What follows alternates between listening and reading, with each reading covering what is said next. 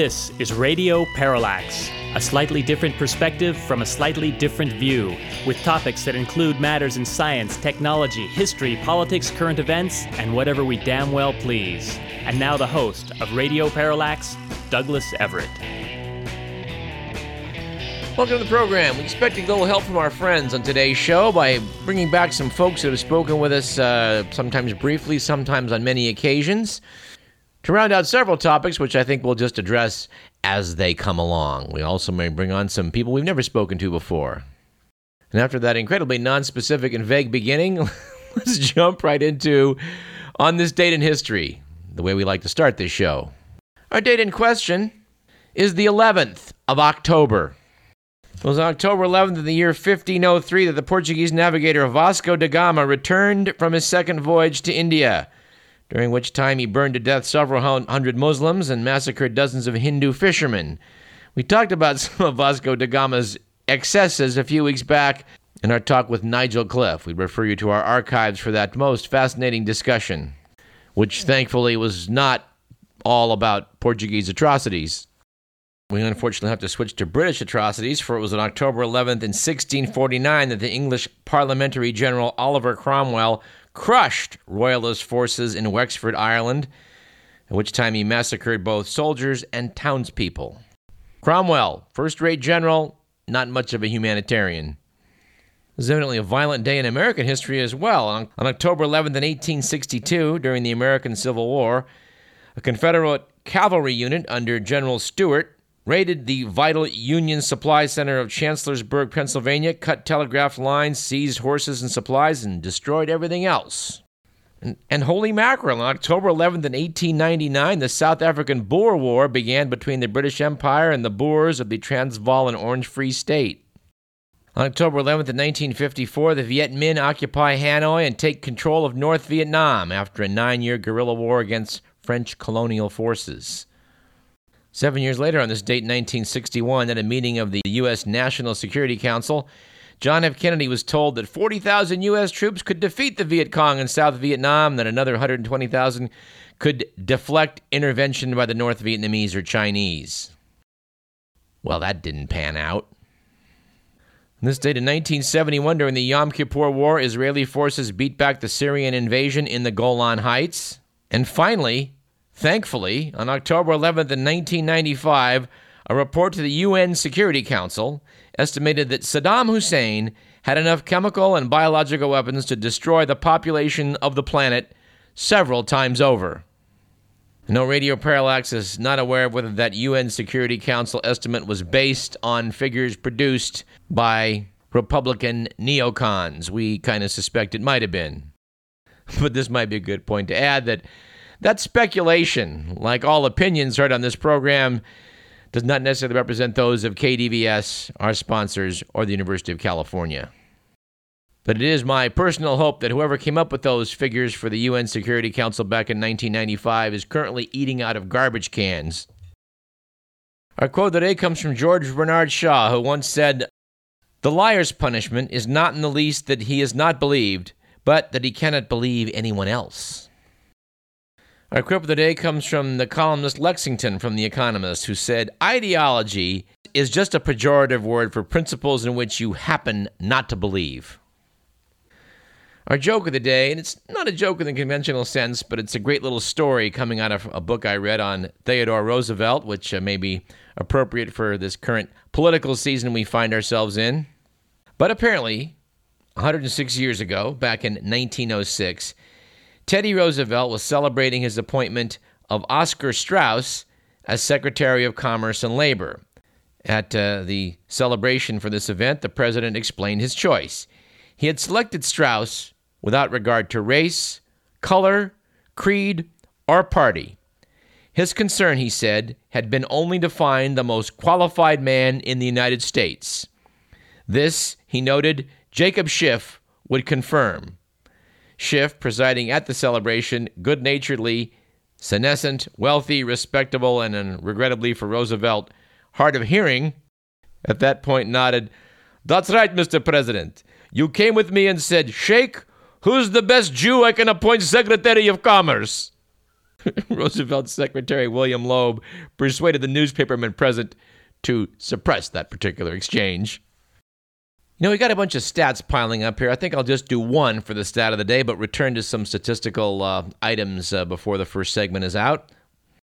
Our stat is $9.1 million. That is the gross taken to date of the film 2016 Obama's America, a political documentary by conservative author Dinesh D'Souza.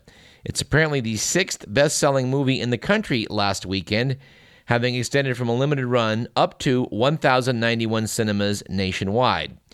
The central thesis of the film is that Barack Obama's worldview was shaped by the anti colonialist, anti white, and anti Christian politics of his Kenyan father, and of course also a series of Marxist mentors. And no, apparently they're serious. If you've seen this movie, please drop us a line at info at radioparallax.com and tell us what you thought. We, we, have some, we have some problems with the premises that this film appears to be based upon. But I think we have to do a bonus stat of the day, which is as follows 37% of American voters say their political views are not well represented by any existing political party. 28% of us say their political views are represented well by the Democrats. 23% says the GOP represents their views well. This is according to the Washington Times JZ Analytics poll, which dovetails pretty well with uh, this item from New Scientist, September 29th issue.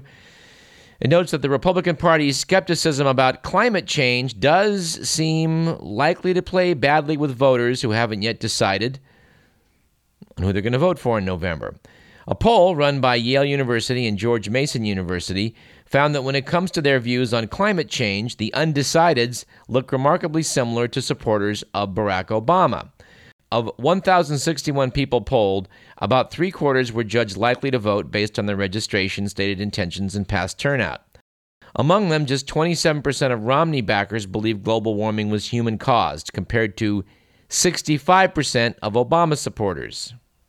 Now, of the 87 undecideds that turned up in this poll, 67% believed global warming was human caused, and 61% said the issue would help guide their vote. They apparently were concerned about the fact that the Republicans were in denial over this important issue, and that apparently will affect how they vote in November. And that can't be good news for Mitt Romney. Now, in the wake of last week's um, debate, during which time both candidates docked around most of the issues, there's this sort of consensus emerging that Romney did well. Romney, quote, won, unquote, the debate. This has reinvigorated his campaign to some degree. We would refer you to both Jim Giles' article in New Scientist and the website we've touted before in this program, 270towin.com. Unlike this nonsense about polls that talks about, you know, the overall votes where they blend together people in Alaska and Georgia with people in Hawaii and California, both 270 to win and uh, Jim Jim Giles and the and New Scientist go by the Electoral College, which is how we select our presidents. And when you check that website out, you'll see that it is still looking very bad for Mitt Romney, which is something this correspondent finds uh, a bit of a relief. Being no fan of Barack Obama, but, uh, well, concerned about the possibility of a Romney presidency, I personally am relieved that his odds are not looking so good right about now. Of course, that could change, uh, you know, that could change in a heartbeat over the next three weeks, we're going to watch uh, watch those polls and watch the uh, polls, particularly in those key swing states, very carefully. But you know what? Let's jump into the good, the bad, and the ugly.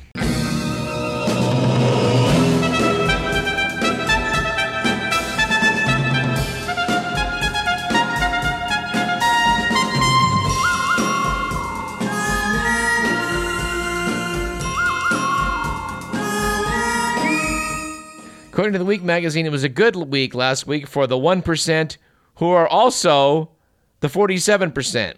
After the Congressional Research Service found that 2,362 people legally collected unemployment benefits in 2009 despite living in households with incomes of $1 million or more.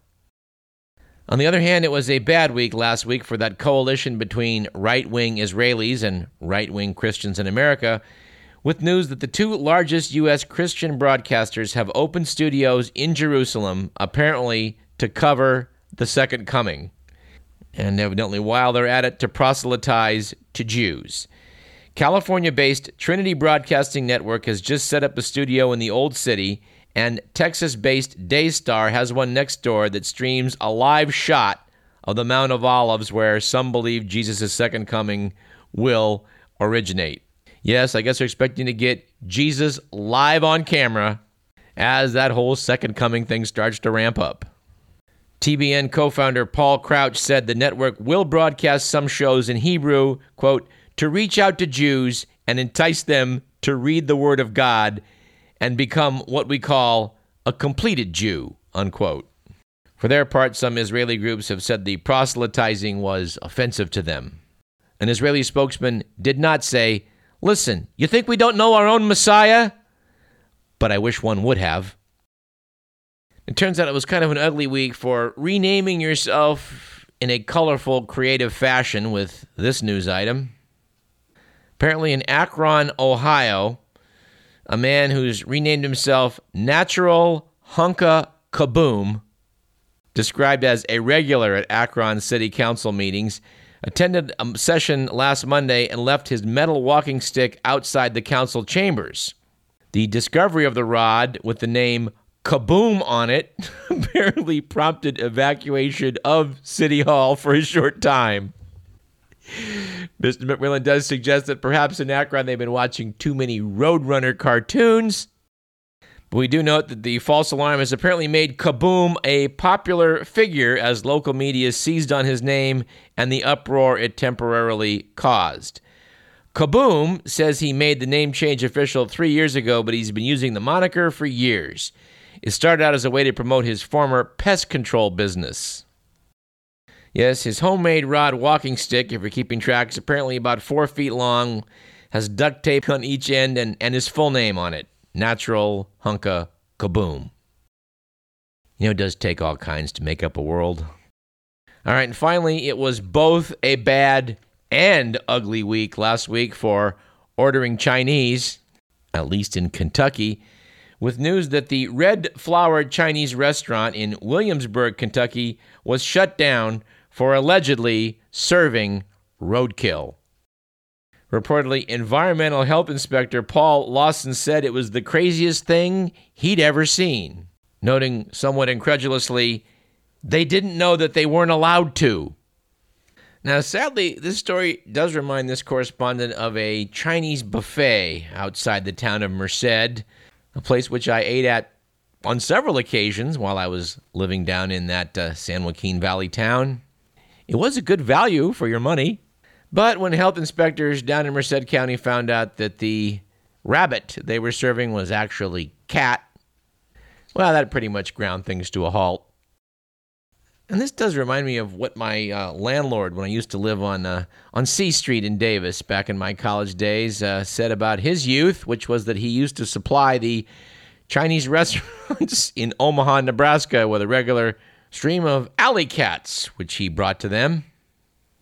And it is sad to note that uh, the decades may pass, but some practices just don't seem to quite fully go away.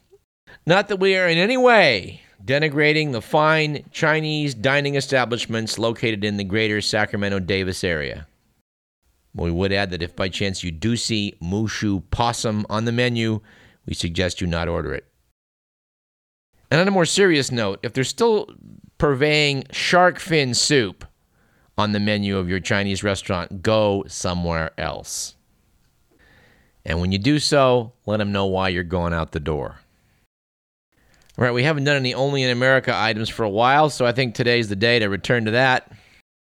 All right, Only in America item number one Dateline New York City. A convicted airport security screener who stole more than $800,000 worth of valuables over four years said he was part of a massive crime wave that preyed upon passengers' luggage and personal belongings.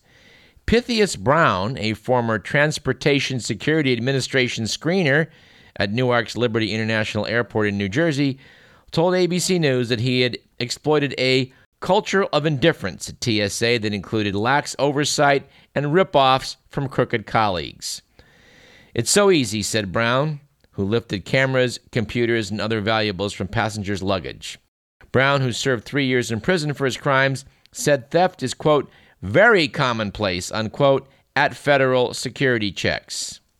I know this to be a fact. I once put my Swiss Army knife inside my checked on luggage only to find that uh, in the wake of the receipt in my bag showing that TSA's been through it, well, they also stole the knife. What I do about it? Nothing. What can you do? But I'm glad they put Pythias Brown in the slammer for a while. All right, how about this one? Dateline, California.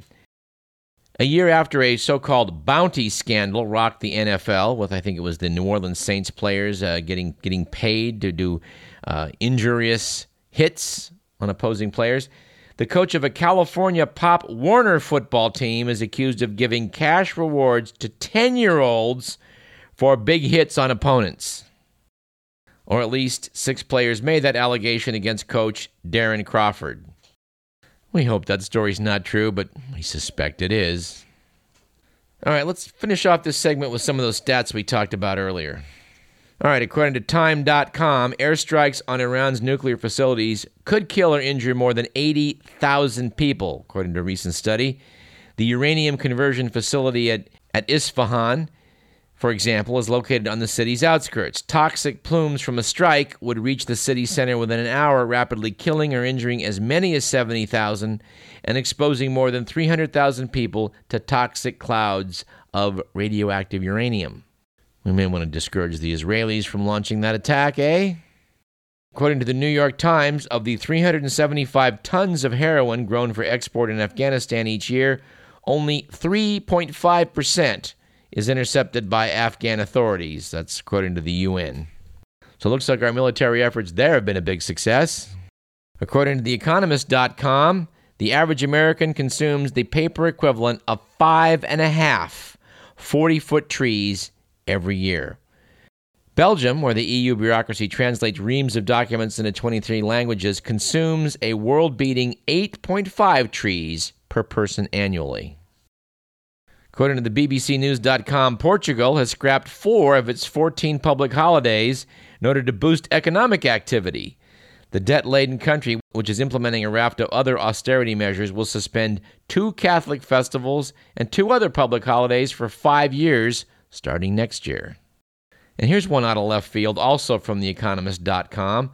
The world's busiest airline route last year, with 9.9 million passengers, was what do you think? Well, if you said between Seoul, South Korea, and Jeju, an island that is increasingly popular with Korean tourists, you'd have gotten it right.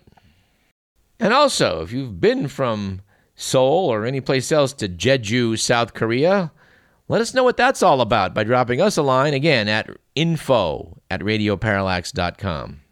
Well, let's just do a couple more. According to uh, the Associated Press, America spent $2.6 trillion on healthcare last year, but a third of that spending, 750 billion, was squandered on unnecessary treatments and tests, Byzantine paperwork, fraud, and other inefficiencies, according to a new analysis by the Institute of Medicine. And finally, according to the Huffington Post, America's pets are even more prone to obesity than our human residents.